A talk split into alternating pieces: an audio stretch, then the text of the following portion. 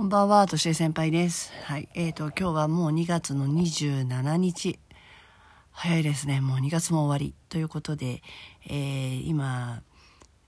日の筋トレは尻でしたっていうのは先ほど話したんだけど、で、そうね、今ちょうどね、世の中がコロナウイルス騒動で大変じゃないですか。ね、確かに不安なのもわかる、心配なのもわかるけれど、不安が不安を呼ぶような状況になってしまって、こういう時ってどうしたらいいかね、正しい情報を得るということとともに、ちょっと一呼吸置きましょう。不安な時はよく考えてみましょう、自分がやってることをね。で、私今マスク不足でね、マスクを買うのに長蛇の列とか、買い占めてる人が転売して高く売ってるとか、いろいろなニュースがあるじゃないですか。で、確かにマスクが必要な仕事の人のところに回らなくなってしまうね。病院だったり介護だったり、絶対必要なお仕事ってあるわけですよね。で、私も必要なマスクが必要な仕事になるんだけど、実際にドラッグストアで並んでいる人たちって、本当にそこまで必要かって私ちょっと思っててね。ないに越したことはないけれども、朝早くから何時間も並んでる方が、こんな寒い時期に体にあんまり良くないんじゃないのと思ったり、でね、こういう時こそ本当に、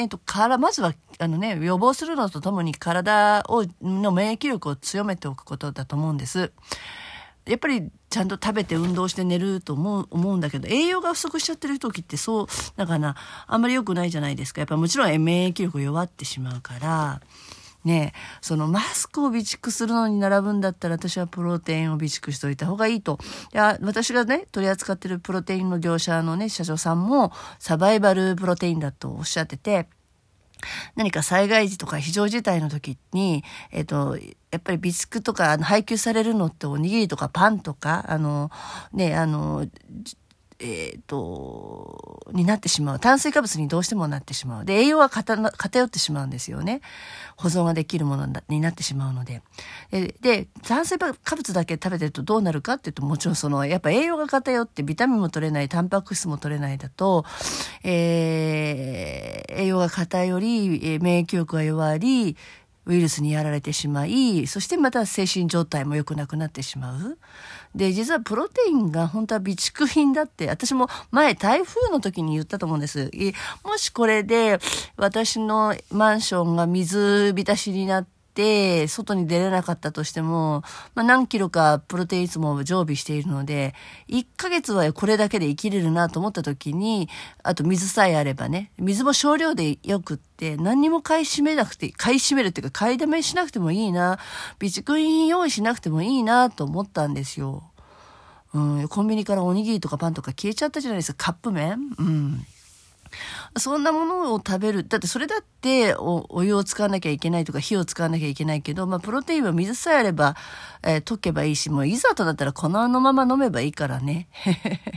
と思って。で、タンパク質も入ってるし、当然糖質も入ってるし、それさえ飲んどけばいいと。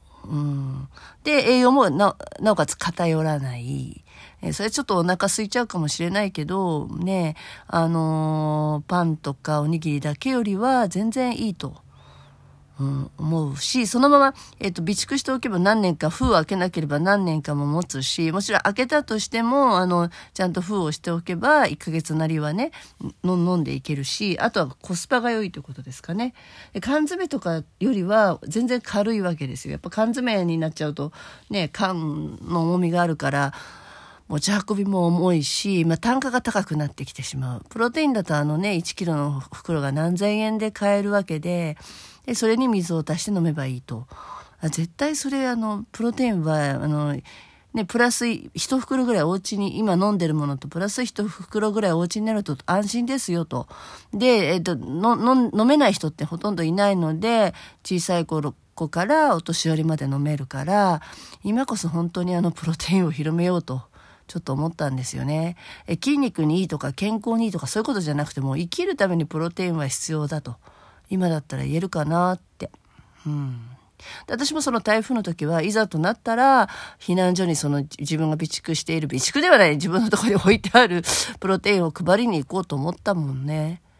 うん。で今だってなかなかそのね外に出るのが怖いとか、まあね人の集まるところになるべく行かないようにみたいになっててね、買い物行くのもやっぱり大変じゃないですか。買い物に行かなくてもいいように家に置いとけばいいと本当に思いました。はい。何よりもまずはそのやっぱり体力というかな、自分の体の状態を良くしておく、普段からねこういう時に備えてやっぱり資本となるのは体だから、マスクがあるとかないとかじゃないし、あったとしてもやっぱりそのでどんなに予防してもやっぱり入るものが入ってきてしまうし、じゃあその後どうするかなので、対処療法として自分が何ができるか。予防もそうなんだけどね、予防だけじゃダメだよね。その後をどう対処できるかなんだと思います。はい。だからやっぱり健康な状態でいるってことですよね。心がけて栄養です。やっぱ栄養が満ち足りていれば、要はエネルギーが満ち足りていれば、そういうものも跳ね返せるんじゃないかと思うんですね。私もなんか2、3週間前は、ね、なんか本当に声が出なくなりましたが、なんとか自分で元に戻しましたし、うん。もういざとなったらプロテイン。こういう時こそプロテイン。マスクの備蓄よりもプロテインの備蓄だと思います。はい。そんなこんなで、プロテイン欲しい方は言ってください。普段から飲んでる方ってもうだいぶ1ヶ月、2ヶ月飲んでると少し、変化を感じるんじゃないかな、